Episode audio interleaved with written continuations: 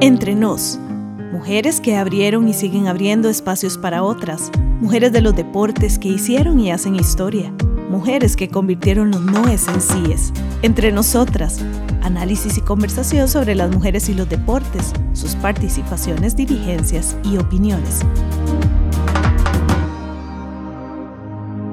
La Coach con Carla Alemán Cortés.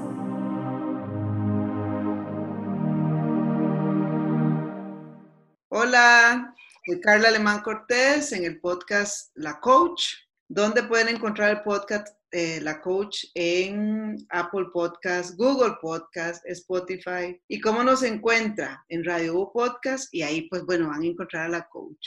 Me toca aprender estas palabras porque es un poco nuevo para mí, pero por acá voy. Súper contenta de estar conversando con Daniela Cruz Mejía. Casi nada. ¿Cómo estás, Dani? Hola, profe. Este, yo muy feliz de estar aquí hablando un poquito, compartiendo, así que aquí de lo más bien. Vos sabés que este podcast es un sueño hecho realidad para mí, contar las historias de las mujeres, aquellas historias que muchas oportunidades se pierden porque nadie las publica. Y bueno, esto es una, es una iniciativa que tanto Radio U como tu marca CR han apoyado y entonces te decía feliz de que estés acá, de que nos contés un poco sobre tu historia, dónde estás ahora, dónde estás jugando, cómo comenzaste. Y bueno, creo que vamos a comenzar por ahí. ¿En qué parte del mundo estás en este 2020? Bueno, en este momento estoy encerrada en mi apartamento en Barcelona. Estoy jugando con el español de, de, Barcelona y bueno, por todo esto del coronavirus, ahorita llevamos como un mes y una semana de, de estar en aislamiento entonces, este, ya era el fin de la temporada. Ahorita no sabemos muy bien qué, qué va a suceder porque terminaba en mayo y estamos este, en abril. Entonces, bueno, por el momento soy jugadora, pero estoy aquí como en un stand-by.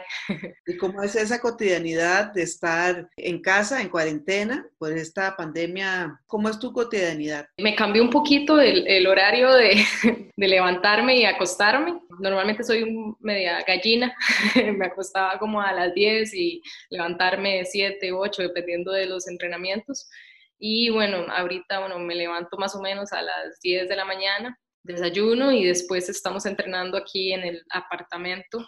Entreno más o menos a las 2, 3 de la tarde y es lo que estoy haciendo ahorita todos los días. En el apartamento vivimos tres jugadoras del equipo, entonces este, dividimos la sala, es una sala pues pequeña, entonces primero entrenan dos y después entreno yo. Básicamente es lo que estamos haciendo de lunes a sábado y el plan nos lo manda el, el equipo. Bueno, vivir profesionalmente del fútbol, ¿esto era algo que tenías en mente, que visualizaste en algún momento? Y, y, bueno, ahora que estamos con pandemia, porque no es tu primera experiencia a nivel internacional, ¿verdad?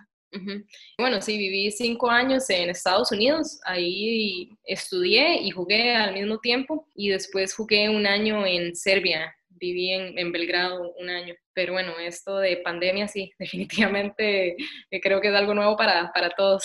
Ahorita vamos a ir por esa experiencia de, de, vida profesional en Estados Unidos, pero actualmente tiene alguna repercusión el tema salarial, el, el estar bajo estas condiciones. Bueno, sí, eh, a todas las personas del club eh, tanto jugadoras como jugadores y personal administrativo, se nos redujo el salario en un 70%. Entonces, bueno, el club nos está pagando un 30% únicamente, pero eh, aquí, bueno, existen como algunas ayudas estatales de cuando esto sucede. Entonces, técnicamente el Estado en algún momento nos va a devolver algún porcentaje de ese 70% que no se nos está pagando. Pero bueno, definitivamente sí ha sido un golpe, pues creo que duro para todas las personas, no únicamente para nosotros los, los y las futbolistas. Para el tema de la alimentación, del hospedaje, ¿el club sigue siendo responsable de ustedes o, o es ya una, un asunto que asumen ustedes de manera individual? Son contratos individuales, entonces puede que algunas jugadoras se negociaran ciertas cosas y otras no. En mi caso, el contrato incluye el, el alojamiento, no tengo que pagar absolutamente nada de, servicios ni, ni, alojamiento. La comida sí corre por mi cuenta. Arroz y frijoles todos los días. Entonces, no, no, aquí cocinando. No está mal, ¿verdad? No está mal, no está mal. Frijoles, huevitos. Muy bien. Sí, sí, sí. Ya, cafecito. Dani, ¿qué tal esa experiencia en Estados Unidos? Estar cinco años en Estados Unidos parece de alguna manera poco, pero en realidad yo siento que es una vida completa y poder estar ahí, ¿cómo, cómo estuvo esa experiencia y qué estudiaste? Bueno, la verdad fue algo sumamente enriquecedor poder haber tenido la, la posibilidad de, de, estudiar y jugar. Yo me fui a los 19 años de Costa Rica y estudié en Estados Unidos ciencia del ejercicio. Ciencia del ejercicio, bueno, qué interesante. ¿Y tu mundo seguirá por ahí? por el entrenamiento deportivo? A mí al inicio me, pues me encantaba todo el tema de la preparación, me sigue encantando todo el tema de la preparación física y por supuesto del fútbol en sí. En primera instancia pensé que me iba a dedicar a, a esa rama, por ahí iba a andar, pero bueno, bueno, después de esos seis años que viví fuera del país, me regresé tres a Costa Rica y en esos tres años tuve la oportunidad de poder trabajar en diferentes cosas en una misma sola. y me encantó el tema de la gestión deportiva. Como a muchas personas y muchas organizaciones les pasa en Costa Rica, donde uno tiene que ser soila y es, es entrenadora, es administradora, es gestora, es todo tuve la oportunidad de poder vivir eso y la verdad lo que más me gustó fue la, la, posibilidad de poder gestionar, de poder organizar y, no sé, tener ideas, etcétera. Entonces, este, me empecé a preparar ahorita en, en, el tema de gestión deportiva. Estoy actualmente, de hecho. Es una tremenda noticia porque aquí en el país, en Costa Rica, sí requerimos de, de más mujeres preparadas en el área de la gestión del deporte, así que, o de los deportes. Así que es una muy buena noticia, Dani. Qué, qué alegría. Sí, de hecho, bueno, sí, fue una, eh, al inicio, bueno, yo me devolví al país sin que fuera mi plan devolverme, pero bueno, yo creo que... ¿Qué pasó? ¿Qué pasó ahí? Todo tiene su tiempo y espacio, ¿verdad? Y por alguna razón algo, las cosas suceden. Yo creo que, que tener esa experiencia laboral en Costa Rica fue, fue de mucha importancia para mí porque pude darle como ya un destino a qué quería hacer una vez que me, tristemente me llegué a retirar del fútbol. Como jugadora. Sí, sí, sí, como jugadora, como jugadora, porque ahí voy a andar de fijo. en Serbia en el último partido sufrí una, una lesión, fue una lesión bastante fuerte, pero al mismo tiempo mi, mi abuelito estaba muriendo de cáncer. Entonces yo tenía dos opciones, o mi idea era quedarme más tiempo en el exterior, en Europa, pero decidí poder ir a despedirme de mi abuelito. Entonces yo no, no terminé mi rehabilitación en el equipo, por lo que me devolví a, Costa Rica y me fui lesionada. Entonces, este, bueno, por dicha contaba con el apoyo de la federación, ahí este, estuve haciendo una rehabilitación, pero al final, este, después de mucho tiempo de estar en rehabilitación, nos dimos cuenta que no, que eh, eh, lo que va una operación en mi tobillo, entonces ahí me cambiaron todos los planes porque mi idea era volver a irme como en tres meses después de haberme rehabilitado di, me encontraba en mi país sin trabajo, sin ningún tipo de, de, seguro.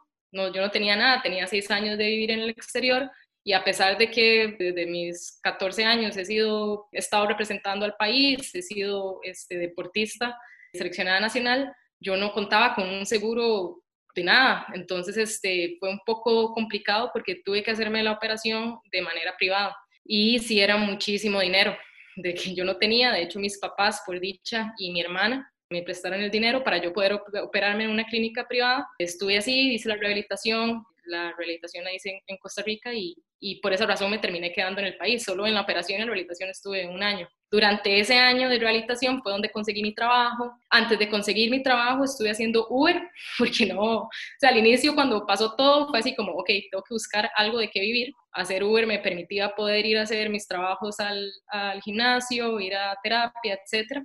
Y ya después, bueno, pude conseguir el trabajo, etcétera, etcétera. Y, y así fue como estuve tres años antes de venirme a España. E, es muy interesante esta experiencia tuya porque vos decís que desde los 14 años estás vinculada a selecciones nacionales de fútbol y que no tenés nada, ninguna certeza, ninguna garantía, ningún seguro, ¿verdad? O algún fondo que te respalde o alguna beca que de alguna manera te pudiera ayudar a mantener, digamos, tus necesidades básicas, porque estamos hablando de necesidades básicas, comida, eh, salud, ¿verdad? De hecho, efectivamente, pues esto también requiere un, una, un presupuesto.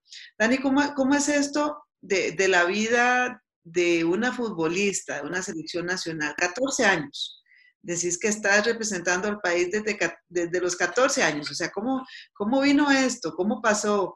¿Cómo, ¿Cómo sucedió? Cuéntanos, Daniela Cruz Mejía, futbolista que está actualmente en España jugando para el español y que nos está contando su historia. 14 años. ¿Qué pasaba por la cabeza de esta niña de 14 años? Y de tu em, familia también. bueno, desde pequeñita a mí el fútbol siempre me, encantó, me apasionaba eh, la bola de fútbol. Eso de que, no sé, usted iba, íbamos a alguna actividad familiar o lo que fuera y yo veía una mejenga y, siempre hablo lo mismo, pero yo digo, pues es que a mí me quemaban los pies. Yo no podía, o sea, yo simplemente quería irme a, a jugar, ¿verdad? Y, y en la escuela, pues, pues la misma historia. ¿Verdad? y los zapatos estaban gastados de alguna forma en particular. Sí, sí, ah, sí la, la, rodilla lullida y todo, porque muy fina siempre, Tocadora. técnica. y en la escuela siempre me, yo esperaba el recreo para poder jugar y por supuesto la clase semanal de educación física. Eso sí, bueno, mis, mi mamá no me dejaba jugar con, con, hombres. Yo tenía prohibido jugar con hombres y realmente cuando yo estaba pequeña las mujeres no jugaban fútbol. Había muy pocas. Siempre eran solo hombres los que estaban jugando. Entonces, este, por supuesto, yo no hice caso. A veces es bueno ser obediente. ¿Cuántos años más o menos fue eso? Yo tengo 29 años, pero ya, no me exponga tanto. Desde hace más de 20 años. Hace 15 años, más o menos. No, no, no, no, sí estamos hablando desde que yo estaba en, en kinder. Ah, bueno, bueno, es que estábamos hablando de, que hace muy, pocos días se celebró los 29 años de la primera selección, ¿verdad? ah, bueno. si hablamos de exponer... En el 91, sí, en el 91, exacto. Ahí fue donde yo dije, ok, tengo que nacer. Contanos, contanos. Ah, bueno, entonces este, en, la, en la escuela pues yo jugaba, mi mamá no me dejaba, entonces yo estaba en la misma escuela con mi hermano y mi hermano sabía que yo no tenía permiso, entonces él me sobornaba, yo le daba mi merienda y él no le decía a mami que yo jugaba, entonces todos felices, él con mi merienda y yo podía jugar. ganar, ganar. Es, exacto. Más o menos como en quinto grado tal vez ya hicieron un equipito femenino me acuerdo. Hicimos un campeonato interno, yo estuve en un colegio de monjas, una escuela y un colegio de monjas. Entonces fue todo un logro aquello, ¿verdad? Y, y bueno, a partir de ahí ya podía jugar en la escuela. Yo siempre quise ser parte de un equipo, pero no existían, no habían equipos de mujeres. Y por eso yo no estaba en ningún equipo y un día eh, yo estaba con mi mamá en el entrenamiento de mi hermano de fútbol, de hecho, y un señor se le acercó y le dijo, yo me llevaba mi bola, mientras que mi hermano entrenaba con el equipo, yo me llevaba una bolilla y me quedaba ahí al costado jugando. Entonces el señor se le acercó a mi mamá, yo lo escuché por dicha, y le dijo que había un equipo de mujeres, más o menos cerca de mi casa.